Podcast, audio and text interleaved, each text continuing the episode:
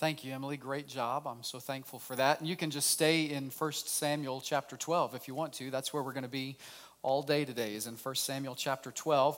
And you'll remember last week we were in 1 Samuel chapter 8. So we've jumped forward quite a bit.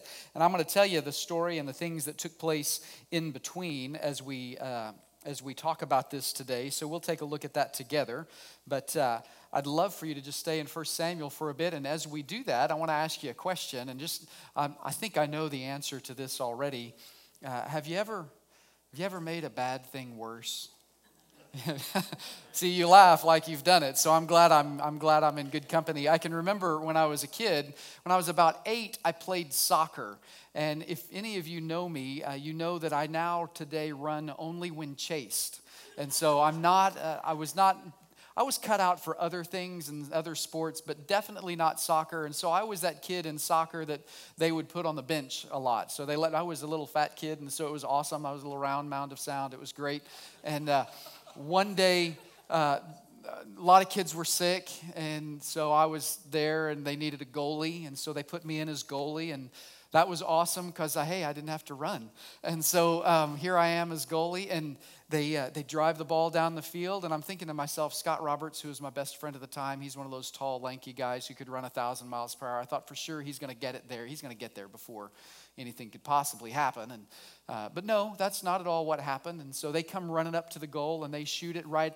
I mean, I see exactly where it's going. And so I dive in front of the ball, and, and I landed on the ball and I mean, just right on top of it. And fortunately, it didn't burst the ball. I was excited about that. But it didn't burst. And I'm thinking to myself, I am the man. They're going to say, I'm the man. Now, right now, I have to tell you that the score was zero to zero at this point. So we were a tied game, just a few minutes left. And I'm thinking, this is awesome. I'm the man. I, it's a winning shot, Dave. I just saved it. So I stand up and I'm all proud and I'm excited.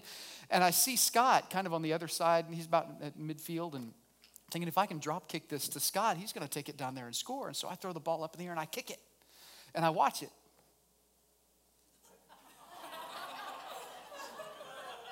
Huh. I scored the winning shot for the game.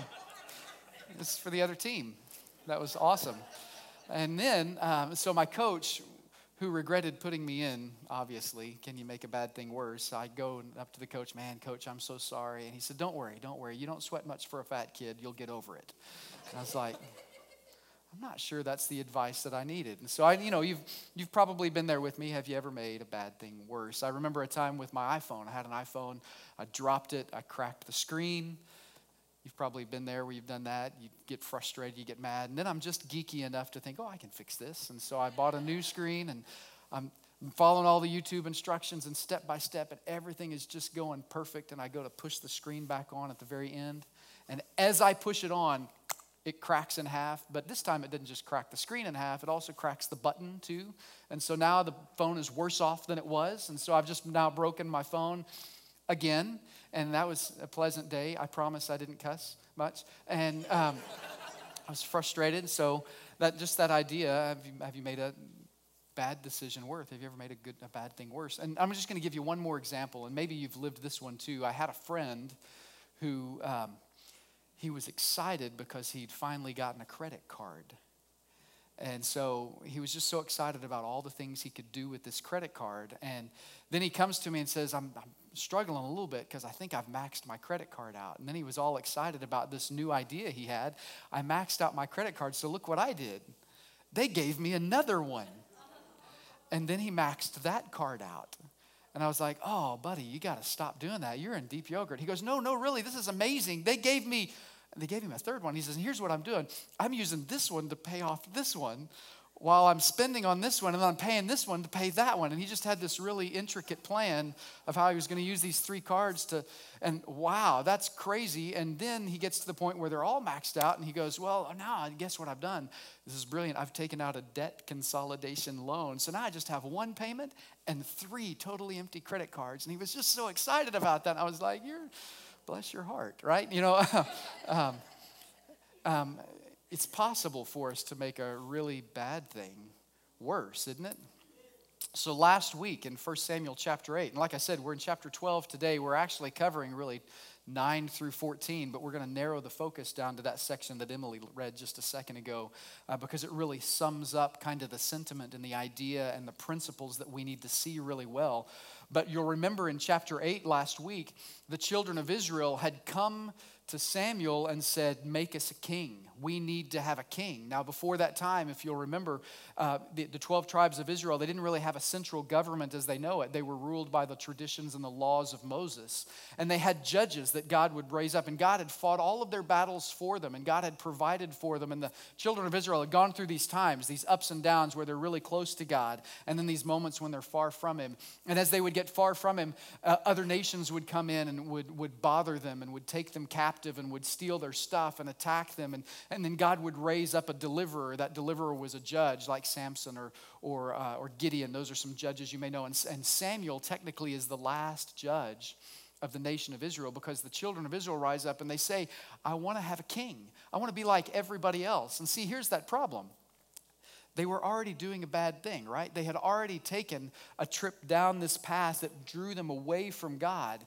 They were already beginning to worship other gods. They were beginning to wor- worship false idols. They were already doing so many of the other things that the other nations were already doing. Their heart was already drawing far away from God. And so, this idea that they would have a king is just sort of the icing on the cake, right? Hey, we've done everything else like everyone else. We want to be just like everyone else. God, give us a king that we can control or a king that we can blame. They didn't really say it to God, they said it to God's representative, Samuel. And then Samuel, who was frustrated, said it to God.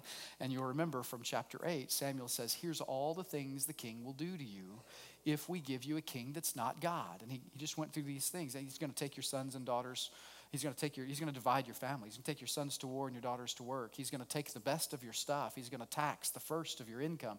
He's going to do all of these things. So he made all these promises, and still the children of Israel said, Yeah, give us a king. And so what happens next in chapter 9 and 10 is the story shifts away from Samuel and it shifts to a man named Saul who is of the tribe of Benjamin. Now, Saul is tall and he's handsome and he's sort of Chris Hemsworth. You know, he's just this big guy with lots of muscles. You know, he's a, and, and so he looks like a king.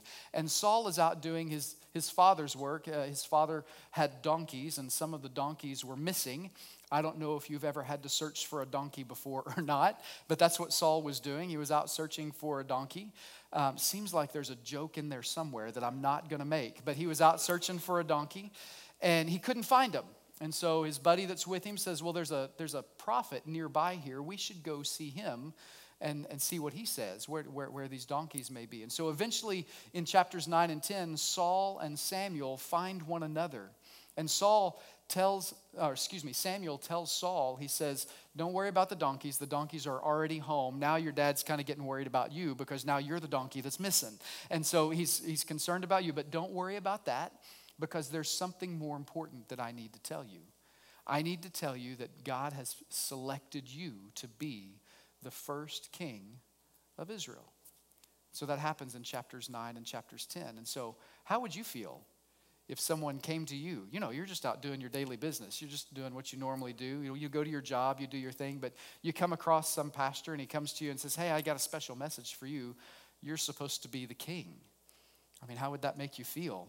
Um, I had a professor who used to say it's good to be the king because you kind of get to do what you want, or at least that's the perceived idea. But you get to chapters 11 and 12, and you start seeing that this is not really an honor that Saul was really that excited about. When it comes time for Samuel to bring all the nation of Israel together to crown their new king, he calls all of the different tribes together, and by lot, he chooses them down and kind of down selects them until you get to the, the tribe of Benjamin. And then he down selects by families. And now it's supposed to be this moment that you would here's your king, the king that you ask for. And he's tall and he's handsome and he's strong and he looks like a fighter. He looks like a king is supposed to look, except they can't find him. Why can't they find him? Well, because he's hiding in the luggage. There's all these carts with luggage, and he's hiding among the luggage because he's afraid to step forward and do the thing that the children of Israel demanded that he do, and to do the thing that really God has said, okay, I'm going to let you do what you, I'm, I'm going to give you what you ask for. Remember, we said it's dangerous when God gives into our desires sometimes. Well, I'm going to let you have what you ask for. So here's this man who God has said he'll be your king, but he's kind of He's afraid at this moment. I don't know if he's really a coward, but he's acting in a cowardly way during this time. And it's not long after that that another nation, the nation of the Ammonites, they rise up and they attack the children of Israel. And as they attack the children of Israel, they're like, hey, guess what? We've got a king. And, and it's not long in chapters 12 and 13. It's not long, um, 11, 12, and 13. It's not long till Saul begins to function just like a king. And he begins to fulfill every promise that Samuel that God made through Samuel to the children of Israel. Here's what the king's going to do He's going to divide your families. The Ammonites attack, he starts taking the sons to war. He starts putting the daughters to work. He starts taking the best of their stuff. He start starts taxing the new work that they have. And it's just not long before this brand new king begins functioning exactly like God said. Now, there was a family, uh, there was one group that decided not to go out to battle with the Ammonites. And so, uh, all of the nation of Israel, when the battle was over and they had won, they're praising the new king, King Saul, and they come back and they say, These men, they didn't go fight with us. We should do something about that. And so, this is kind of King Saul's first opportunity to act with uh, some nobility and he actually does. He's not acting as a coward in this moment. He's actually acting with some nobility. And he looks to the, to the men who didn't fight in this battle with the Ammonites and he forgives them. And everybody's like, Yay, you're an incredible king. And they just kind of they, they lift him up and, and they praise him. But then they see in chapters 13 and 14.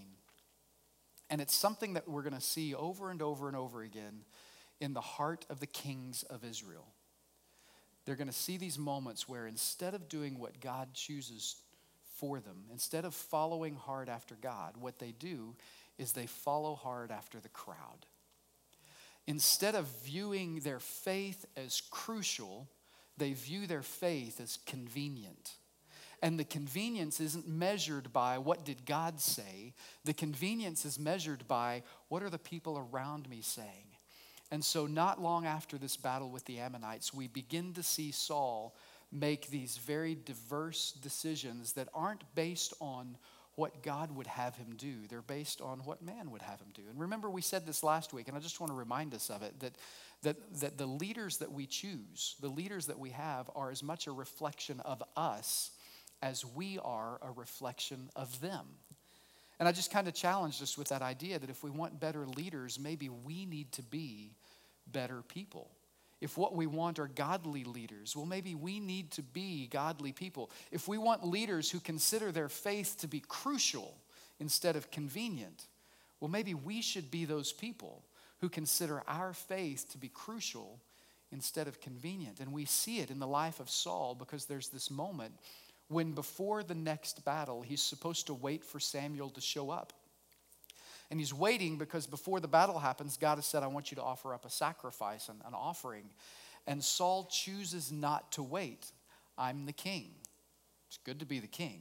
I can do what I want. But in that moment, he didn't obey the king of kings. He disobeyed the king of kings. And he offered up a sacrifice that wasn't the one that God intended. And then out of that, he starts making some foolish laws. Foolish laws end up affecting his son. Hey, nobody needs to eat before you go out to this battle. Well, his son is the one who eats. Didn't realize there was a law, Dad. I had some honey. Sorry. Well, now what are we supposed to do? You broke the law. Now I need to punish my own son. So here Saul is set to punish his own son. And the people rise up and say, Oh, don't do that. Don't punish him. He's done a valiant thing today. Jonathan had gone out and won a big battle. And so now we see foolish laws and we see an inconsistent practice and an enforcement of those laws. And we see all of that as a result of this beginning of Saul not saying, My faith is crucial, but saying, My faith is convenient. Of, Saul saying, I'm not terribly interested in doing it God's way. Actually, that's not true. I am interested in doing it God's way as long as it always benefits me. And as soon as it seems like it's not going to directly benefit me, then maybe I need to do something else. Have you ever made a bad thing worse? Because the children of Israel, who once were not led by a king, are now led by a king who is inconsistent, and a king who is unfaithful, and a king whose heart is not fully God's. And they've made this bad thing worse. You see, that's where we get whenever we, uh, when we show up in 1 Samuel chapter 12 as the last judge of Israel, as the prophet who anoints the, the newest king of Israel, King Saul. Samuel is essentially in 1 Samuel 12, he's giving his farewell address. And it's an interesting farewell address because normally when you give a farewell address, you're talking about, hey, here's all of our accomplishments together. This was so fun. This was so good. Look at all the great things God did. But in this farewell address, as Samuel is speaking, he's essentially saying, see, I told you so. I told you what was going to happen, didn't I? I told you he's going to divide your families. He's going to take your sons to war and your daughters to work. He's going to take the best of your stuff and tax all of your future work. He's going to do that. That's what a king does. And guess what? He did it. And you know why I knew that? It's not because I'm so smart. It's because God told me to tell you that. Why? Well, because God is your king. God is your king. He is the one who has fought all the battles for you. He is the one who has provided for you. And whether you follow the leadership of a single man or whether you choose to re- take responsibility for yourself and the people around you, there is still only one king, and that king is God. It's Jesus, it's God.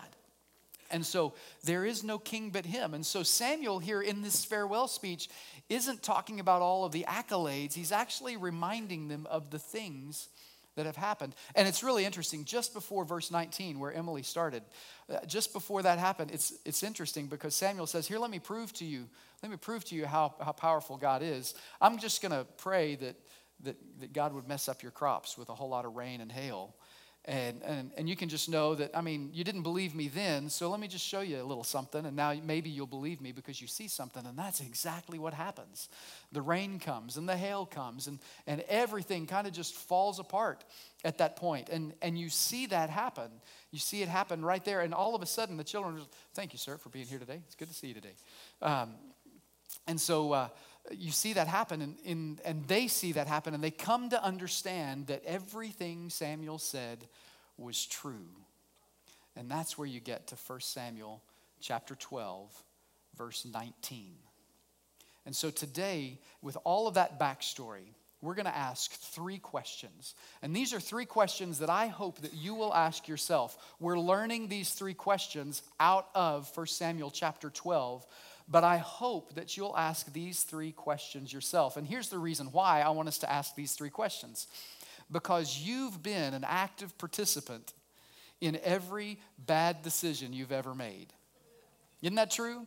You've been an active participant in every bad decision you've ever made. And, and you might think that that's just really practical. You might think that that's about today and that's about, you know, those credit cards or that iPhone or that play that I missed. You might think that it's about something practical like that. But I got to tell you that it's so much bigger and, and more significant than that.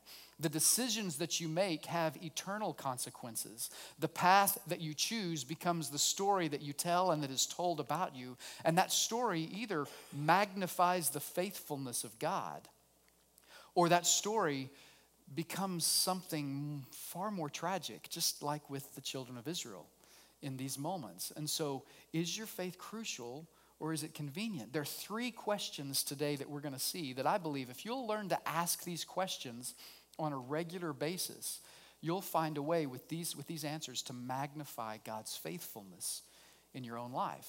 That's, that's what we see. So, the first question here it is. It's really, really simple. Here's the first question what will I confess? What will I confess? Look at 1 Samuel chapter 12, that very first verse we read just a minute ago. Look at what the children of Israel at this point now are willing to confess. And all the people said to Samuel, Pray for your servants to the Lord your God, that we may not die. For we have added to all our sins this evil to ask for ourselves a king. What will I confess? I'm just going to let that sit with you for just a second. What are you willing to confess to yourself, to others, most importantly, to God? Rob, a few weeks ago, gave a really simple definition to confession that I really like. To confess is to tell. Confess equals tell. What are you going to agree with God about? What are you going to tell him? Yes, God, I agree with you. See, because here the thing, here's the thing that I think we struggle with when it comes to confession. Did you notice the depth of their confession when you read that? And all the people said to Samuel, Pray for your servants to the Lord your God, that we may not die. For we have added to all our sins this evil. God, we've made a bad thing worse. You see, I think you know the temptations that trip you up the most right now.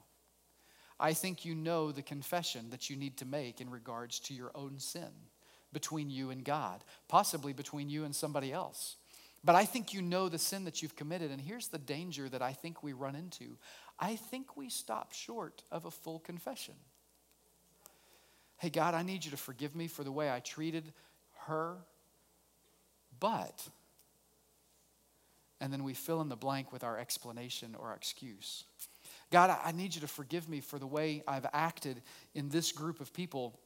However, if you had just heard what they said, if you had just seen what they'd done, we, we qualify our confession. And it's almost like we downplay the severity of our sin. But that's not at all what the children of Israel are doing in this moment. We have sinned against you, God, and this is evil. And now, not only have we done this evil, we've added to our evil. You know, I have a tendency when I talk about sin to say sin is that thing that no matter what you believe about the Bible, no matter what you believe about spirituality or church, no matter what your background, even if you claim to be an atheist, sin is the thing we can all agree on.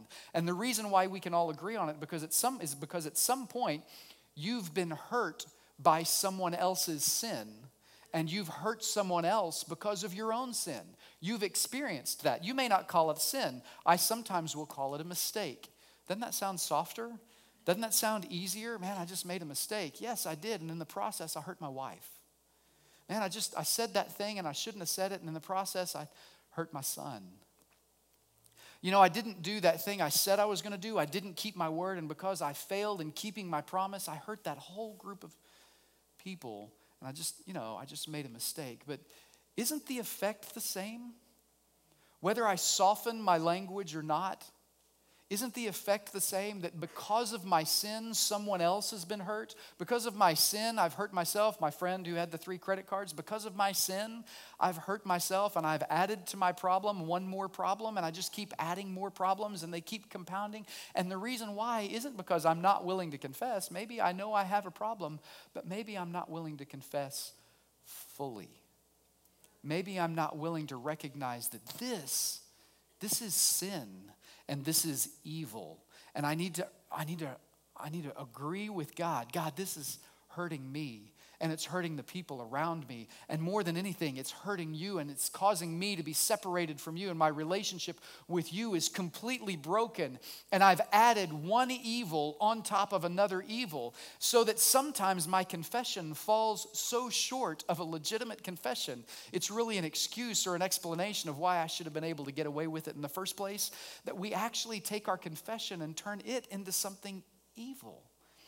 And we fool ourselves into believing that because I said, Man, I'm sorry I got caught, God, that somehow now we're all in a better space and a better place with our Heavenly Father and with one another. Hey, I'm sorry that when I said that to you that you were offended and you and you felt that way. Is that really a confession? I'm sorry you felt that way? No. I'm sorry for what I did. I'm sorry for what I said. I'm sorry for how I acted. To confess, it's to tell. It's to tell, and it's to agree with God. It's to agree with God that sometimes, even when I want to do good things, I don't do good things. In Romans chapter 7, Paul is talking. Paul was another man who used to be named Saul. In Romans chapter 7, I just want to turn there real quick. You don't have to turn there with me, it's going to be up on the screen. But Romans chapter 7, uh, verses 18 and 19, Paul says, For I know that nothing good dwells in me, that is, in my flesh, for I have the desire to do what is right, but not the ability to carry it out. For I do not do the good I want, but the evil I do not want is what I keep doing. And I don't know who you are. I don't know how long you've been to church or how many days you've heard messages just like this. Maybe this is your first time. But every one of us are guilty of that very thing. Romans chapter 7. The good thing I wanted to do, I didn't do. The bad thing I didn't intend to do, that's exactly what I did. And you know what? You've been hurt because of it. You've hurt someone else because of it. And the only possible resolution can't come from within you, it has to come from outside of you. It has to come through the faithfulness of God, who would stand with you in the middle of your worst, your worst decision on the worst day of your life, and who would faithfully say, Forgiveness is available. And in that moment that you say, What will I confess? How far will your confession go? What will I confess? In that moment that you confess, God proves to be faithful to forgive. He's already made the way for your forgiveness. He's already paid the penalty for the sin that you've committed. That's actually 1 John 1 9. It's a really familiar uh, verse to many people who attend church regularly. It says, 1 John 1 9 says that if we confess our sins, that he is faithful and he's just. He's faithful, meaning he'll keep his promise. He's just, meaning it's the right thing to do. He's not just letting people get away with it. Those people who have hurt you with their sin, when they confess and they ask forgiveness, they don't just get away with it. The penalty and the punishment of that sin is paid for, and it's justly paid for. How? Well, on the cross at Calvary, through the life of his son, Jesus. Jesus, when we say he died on the cross, what we mean is he took the punishment and the penalty for all of those sins that you and I need to confess. You got to confess. What are you holding back today? Like the children of Israel, are you willing to take your confession to its logical end? We have done evil, and now we've added to this evil even more evil. So that's the first question. What will I confess? The second question is where will I turn? Where will I turn? Look at verses uh, 21 and 22. 1 Samuel chapter, chapter 12, verses 21 and 22. And do not, this is Samuel's instruction, and do not turn aside after empty things that cannot profit or deliver, for they are empty. For the Lord will not forsake his people for his great name's sake, because it has pleased the Lord to make you a people for himself. I have a friend who always says, You're just one right choice from the life you've always wanted. And you're one just bad, one, one bad decision away from total devastation. It starts with that confession idea. What will you confess? But the next thought there is, where will you turn? Again, this was a great simple definition of repentance that Rob offered a few weeks ago that repents, it, it equals turn. It, it equals turn to turn away from your sin and yourself and to trust Christ only. To turn away from the thing that's hurting you, that's killing you, that's breaking your relationships with God and with others, to turn away from those things and to turn to do things the way God would have you do them. To listen to His word, to submit to Him, to follow Him, and to learn and to lean on Him instead of your own understanding. And that friend of mine who says you're only one choice away from the life you've always wanted versus the life that causes you pain and suffering and misery and is it's really as simple as this. You are where you are today because of the choices you made yesterday and the choices you made before and the choices you made before that. And tomorrow wherever you end up wherever you go tomorrow will be directly influenced by the choices that you make today. Where will you turn? Will you turn to trust Christ only will you turn to honor the Father who has fought the battles for you and provided everything you need for, for life and godliness? Or will you turn to something, something that's empty? Did you notice that? 1 Samuel chapter, chapter 12, verse 21 and do not turn aside after empty things that cannot profit or deliver. You see, when Samuel says this, he's actually challenging them very directly because for a generation, it seems, they had been turning aside to idols.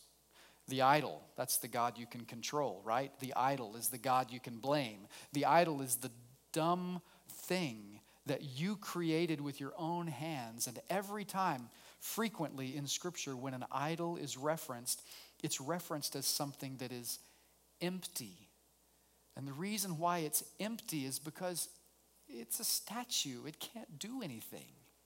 It can't heal the sick. It can't raise the dead. It can't cast out demons. It can't provide. It can't fight. It can't love. It can't forgive. It's a piece of wood. it's empty. Where will you turn? And so he's challenging them directly on these idols that they have been serving. And while today we don't think we serve idols, I think I see us turn to empty things all the time. I mean, don't we do that?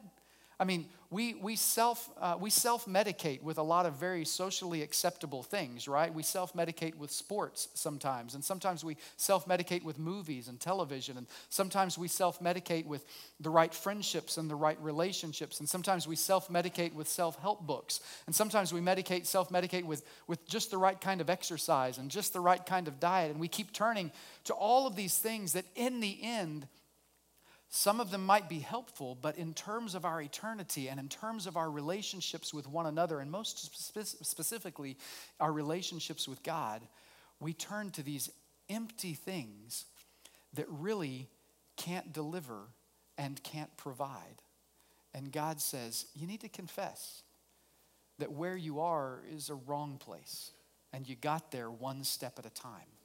And here's what you need to do next you need to turn. You need to turn to me and one step at a time, draw close to me. And you know what the book of James says? The book of James says, draw near to God, and he will draw near to you. You see, that's the remarkable thing. This is how this magnifies God's faithfulness is that in that moment that you choose to turn away from the empty, to turn to God, He's right there. He's not the one who has moved. Maybe today you feel far from God. Maybe you feel a long way from Him. Maybe you've not heard His voice or sensed His call. Maybe you don't understand what this word says because every time you open it, it just feels so foreign to you because God just seems so far away. God is not the one who has moved. Yet, when we turn, God moves to be right by your side because He's the one who's moving us to turn, right? You see, God is the one who is faithful. And if we'll turn from the empty to trust Him and follow Him, in His faithfulness, He'll be right there by our side. It's another verse in Romans. It's Romans chapter 2. Romans chapter 2, I think it's verse 4, says, It's the kindness of God that leads us to repentance. It's the kindness, it's His affection for us that leads us to go, hey, don't take one more step down that path. Take a step in the other direction. Come to me, draw near to me, and I'll draw near to you. Will you repent? In his kindness today, he's brought you into this room with these people. I don't know what you need to confess. I'm not asking you to confess to me, but I know you need to confess to God. I'm not asking you to turn to me, but I am asking you to turn your face and your heart and your mind to God because that is the place where his faithfulness is found. What will you confess? Where will you turn? And here's the last question Who will you trust? Who will you trust? And to keep that pattern of going, that confess equals tell, and repent equals turn, to trust equals follow. That's what it, that's what it equals. To trust, it equals follow. Look at verses 23 and and 24 in 1 Samuel chapter 12, these last couple of verses. Moreover, as for me, far be it from me that I should sin against the Lord by ceasing to pray for you, and I will instruct you in the good and the right way. Only fear the Lord and serve him faithfully with all your heart, for consider what great things he's done for you. Only fear the Lord. What is the fear of the Lord? Well, it's to confess and to repent and serve him faithfully with all your heart. What is that? Well, it's to follow him. This is the book, 1 Samuel. You may have heard this verse before, but this is the book where we hear the phrase, to obey is better than to sacrifice. To follow Christ, to follow God with your whole heart is better than to sacrifice. This, this book, 1 Samuel, has 31 chapters in it. I find it fascinating that in 31 chapters, Samuel talks about the heart 23 times. 23 times. It's that same story. You'll hear this in a few weeks, a couple of weeks. When David is selected to be the king, one of the things that happens is Samuel looks at David and goes, This doesn't look like a king to me. I mean, Saul looked like Chris Hemsworth. He looked like Thor. He looked like Chris Hemsworth. He's a big guy, looks like a king. David, you're small. you're a little kid. You don't look like a king. And it's this book where we hear that God doesn't see as man sees. For God, for man looks at the outward appearance, but it's God that looks at the at the heart. Fear the Lord. Fear the Lord and serve him faithfully with all of your heart. It simply means to follow him, one step after another, one moment after another, to move in a direction that honors him, to move closer to him each and every moment of each and every day. And that begins with this idea of who will you trust? Who will you trust? Will you trust him to lead you, to guide you, and to protect you? You know, Proverbs chapter 4, verse 23 says that we should guard our hearts with all diligence, for out of it spring the issues of life. Proverbs 3, 5, and 6 says we should trust the Lord with all our and lean not on our own understanding. And in all our ways acknowledge him. And what will happen? He'll direct our paths. You're one step away from the life you always wanted versus the life that's destroying you. And he will direct your paths. There's a song by a guy named Rich Mullins that I love. Rich Mullins passed away several years ago, but it's a, got an unusual name to it, and it's not one of his most popular songs. And you might know it, you might not, but the name of the song is "The Maker of Noses." um, and so Rich Mullins, he was kind of a poet, and uh, uh, he just he just had these interesting thoughts. But the chorus to "Maker of Noses," I think, is really relevant to this idea of who will you trust. In the chorus, he says, uh, "Here's what they told me to do. They told me to follow my heart." They being the world. They told me to follow my heart, but my heart just led me into my chest. They told me to follow my nose, but the direction changed every time I went and turned my head. They told me to follow my dreams, but my dreams were only misdirections. And this is my favorite part. But the Father of hearts, and the maker of noses, and the giver of dreams, He's the one I've chosen, and I will follow Him. And so, really, that's the question ultimately for today. Will you follow him? He's faithful and just to forgive our sins. He's faithful to provide us everything we need for life and godliness. First Peter, Second Peter, excuse me, First Peter chapter 1. And so, are you following your nose, your heart, or your dreams? Because he is the one and he is the way. Let me ask you, if you would, to bow your head and close your eyes for just a few moments. Over the next few minutes, we're going to have an opportunity to sing again. And as we sing, what this moment is really custom designed for is for us to respond not to my words, but to the Word of God. You don't have to live the way the children of Israel lived, you can learn from their example. Today, during this invitation, what will you confess? Where will you turn? And who will you trust?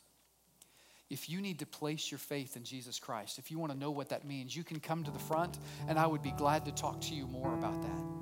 Maybe in this moment, as you've listened, you realize that your relationship with your spouse or with your kids or with a friend or with a family member is broken because you've been unwilling to confess to something. Well, maybe you need to leave this room and make a phone call. Maybe you need to take a moment right where you are to simply pray that God would move in this room and that He would let eternity break forth in this place and in the hearts of people and in the minds of people today. Maybe that's what you need to do during this moment. Maybe you need to come to this altar and just simply say, God, I want to follow you. I've treated my faith as though it's a convenience and not something that's crucial. This altar, as we sing, will be open for all of those purposes. And today, you can magnify the faithfulness of God simply as you surrender. Father, thank you for this moment. Thank you for your word that encourages us and challenges us and shows us exactly who you are. I pray that you would convict us of our sin, that through your kindness you would lead us to repentance, that we would recognize that Jesus Christ is the way, the truth, and the life, and that He is the way, He is the reason why we can come to you. So, today, for everyone in this room, I pray that we would leave this place when it's time closer to you because we've trusted in you and followed you. If there's someone here today who needs to place their faith in you, I pray that you would do that miraculous work in their life and that you would allow them to let someone know so that we can help them take their next step of faith. So, Father, thank you for the song that we'll sing, for for the opportunity we have to honor you. We love you. In Jesus' name we pray. Amen. Let's stand together. As we stand, let's sing and respond.